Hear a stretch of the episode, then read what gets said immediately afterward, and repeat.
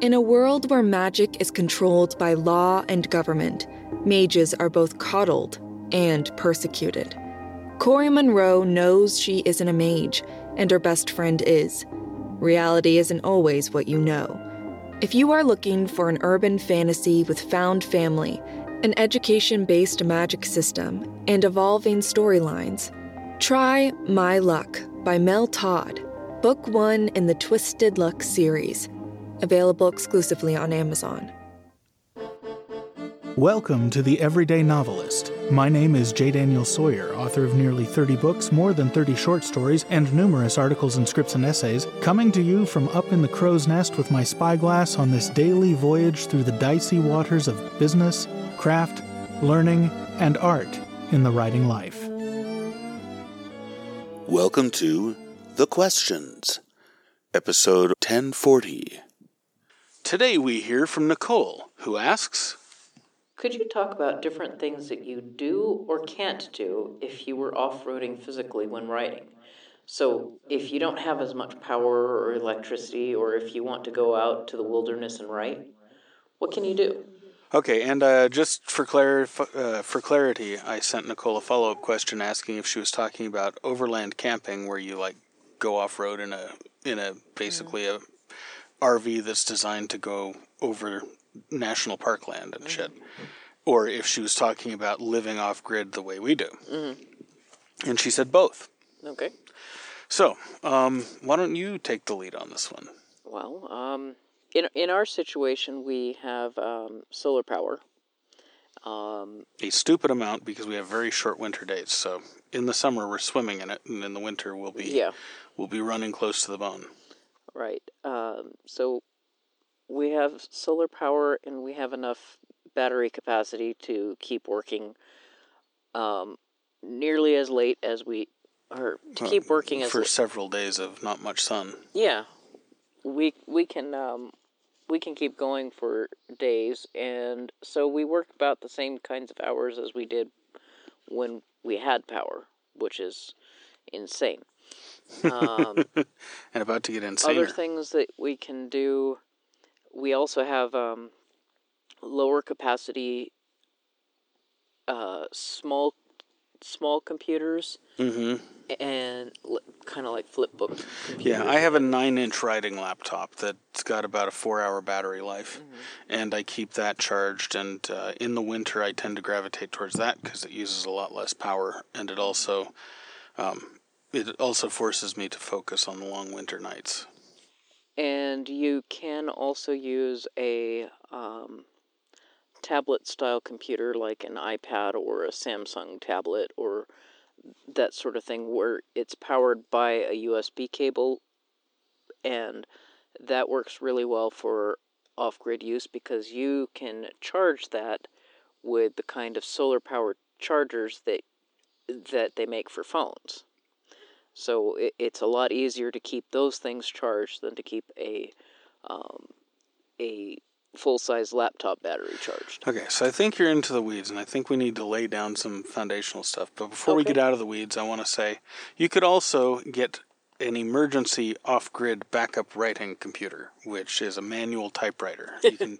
I picked one up at a really nice one up at a garage sale for fifteen bucks. Um, you have to look for them. You usually find them at estate sales. People are clearing out stuff their parents left behind, but uh, they're they're not as portable, of course. they're not as portable, but they are portable. right. And if you're um, a complete weirdo like me, you can go with a paper notebook and a pen. All right, so let's talk about the basics so you can figure out how to provide for your writing needs when you are off roading or off gridding or off in the mountains on a retreat. What you need to do is you need to figure out how much power you need for whatever device you are doing your writing on. Now, if it's a tablet, or sorry, if it's a typewriter, a manual typewriter, or a notebook with your finger, with a pen, a paper notebook, you don't need any power except for what it takes to run the light at night. Mm-hmm. To budget enough electricity for the light, you figure out how many watts the light is, and then you add hours onto the end of it. Power is measured in watt hours. And the way you figure out how many watt hours, whatever battery bank you have is, is you multiply the volts times the amps. So, for example, in our solar system, I have a number of 12 volt, 100 amp hour cells. That means that those cells each have 1200 watt hours available when they're fully charged. That's their capacity. So that means I could run one 100 watt light bulb for 12 hours. It mean now it actually means a little bit less than that because you don't want to discharge them all the way down. Um, I can discharge them all the way down to about 20%, but that's in the interest of the life of the battery, right? If you run them harder, they don't last as long. But for the purposes of math, I could run a 100 watt light bulb for 12 hours, or I could run a 100 watt equivalent light bulb, which takes uh, LED light bulb, which takes what uh, 15 watts. Mm-hmm. I could run that uh, 15 watts times. I could run that for almost 100 hours. Mm-hmm. Um, it'd be about uh, 85 hours, just doing quick math in my head, which isn't very accurate. So if you look on your computer's transformer, the little block that sits between your computer and the wall uh, on your laptop, the block that tran- that changes the AC into DC. On the back, there'll be a number of statistics. Um, it'll tell you a range of volts. Or actually, hand me hand me mine, and let's take a look at it. So I want to make sure I get this right. Okay, so I'm looking at my big computer's um, thing, and it says 15.5 volts, 9.23 amps. So volts times amps equals watts. So that means this thing is pulling a little under 150 watts at any given time. So if it's pulling a little under 150 watts and I've got a 1200 watt hour battery, that means it's going to be able to run for about 10 hours before the battery goes dead. That's not including whatever battery life is in my actual laptop. And of course, you can tweak settings for power savings to stretch things. But that's the math for how you figure out what kind of battery capacity you need. Now, the question is how are you going to generate that electricity? If you're overlanding, this is really easy because your car is already generating electricity. It and you can plug an inverter or a charger into the cigarette lighter and charge off of that while you're driving. And then when you stop for the night, you've got however many hours that you have batteries for that you can write. Um, now, this does, you know, nothing's free. This does mean that your vehicle gets slightly lower gas mileage when you're doing this. We would hope that you're not typing driving. If you are, you're talented, and I'm impressed.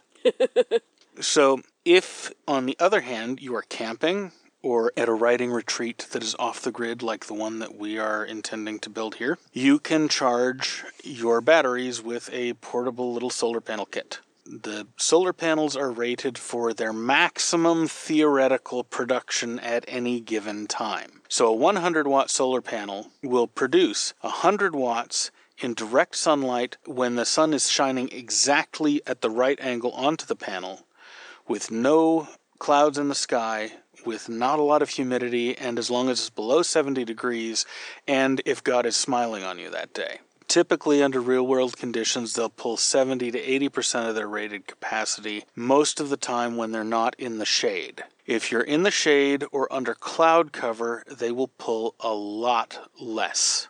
Something somewhere between um, six and six and twenty percent of their rated capacity, and that depends on a lot of factors but that's how but that's what you have to deal with. So if you're going to a place where it's deep in the woods and you're wanting to type a lot if you're wanting to write a lot deep in the woods and you've got trees all around you you better bring quite a few solar uh, little foldable solar panel kits. Um, if you had a kit that totaled about 400 watts you should be fine as long as it's not raining. And uh, you'll be more than fine with that, even in the shade. But if you're taking one of those single, like little foldy kits that's rated at about 70 watts, you're going to be toast. Now, if you're in the desert or under the clear blue sky on the Great Plains, 70 watts is going to be more than you can even possibly use. You'll be able to run your computer and charge the battery and sort of flip between them on and off and be all right as long as you don't have a heavy draw computer like mine. If you have a little laptop like my little writing laptop, that pulls about 50 watts. So on a 70 watt kit, I could, in perfect conditions, I could be running that at full bore and still trickle charging my battery. The other thing to keep in mind or to think about is um, how much space you have, eh, eh, how much space you have available to you. If you're camping or car camping or living in an RV, mm-hmm.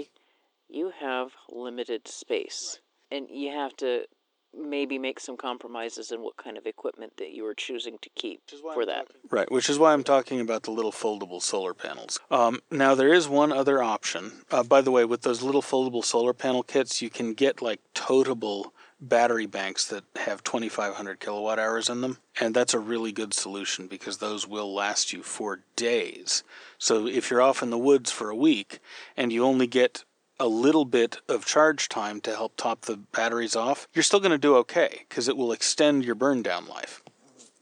Now, all that said, there is another option you should think about, depending. Modern electronics take very, very little juice. So you can drop about 400 bucks to get a 1500 watt inverter generator. A regular generator won't work, they fry electronics. You have to get an inverter generator, which are about twice the price per watt. But you fill up the gas tank on those and they'll run for eight hours. And they put out more than enough power both to char- both to run and charge your laptop and to charge your auxiliary battery bank so that you can then go all night or whatever. And depending on the type of trip you're doing, you may be bringing in bringing along a lot of gas and going to somewhere where the sun doesn't shine.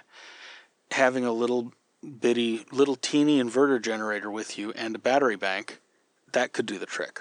Those are the different ways that you can do it. You can go no power to high power, and those are your options for generation and storage. Um, I'm not going to talk about turbines because they're a real pain in the ass, even though it's theoretically a thing. Wind is even more intermittent than sun. oh, God. Thank goodness. So that's what we got, unless you got anything more, Kitty? Nope. All right. Well, thank you very much, Nichole, and we'll see you tomorrow.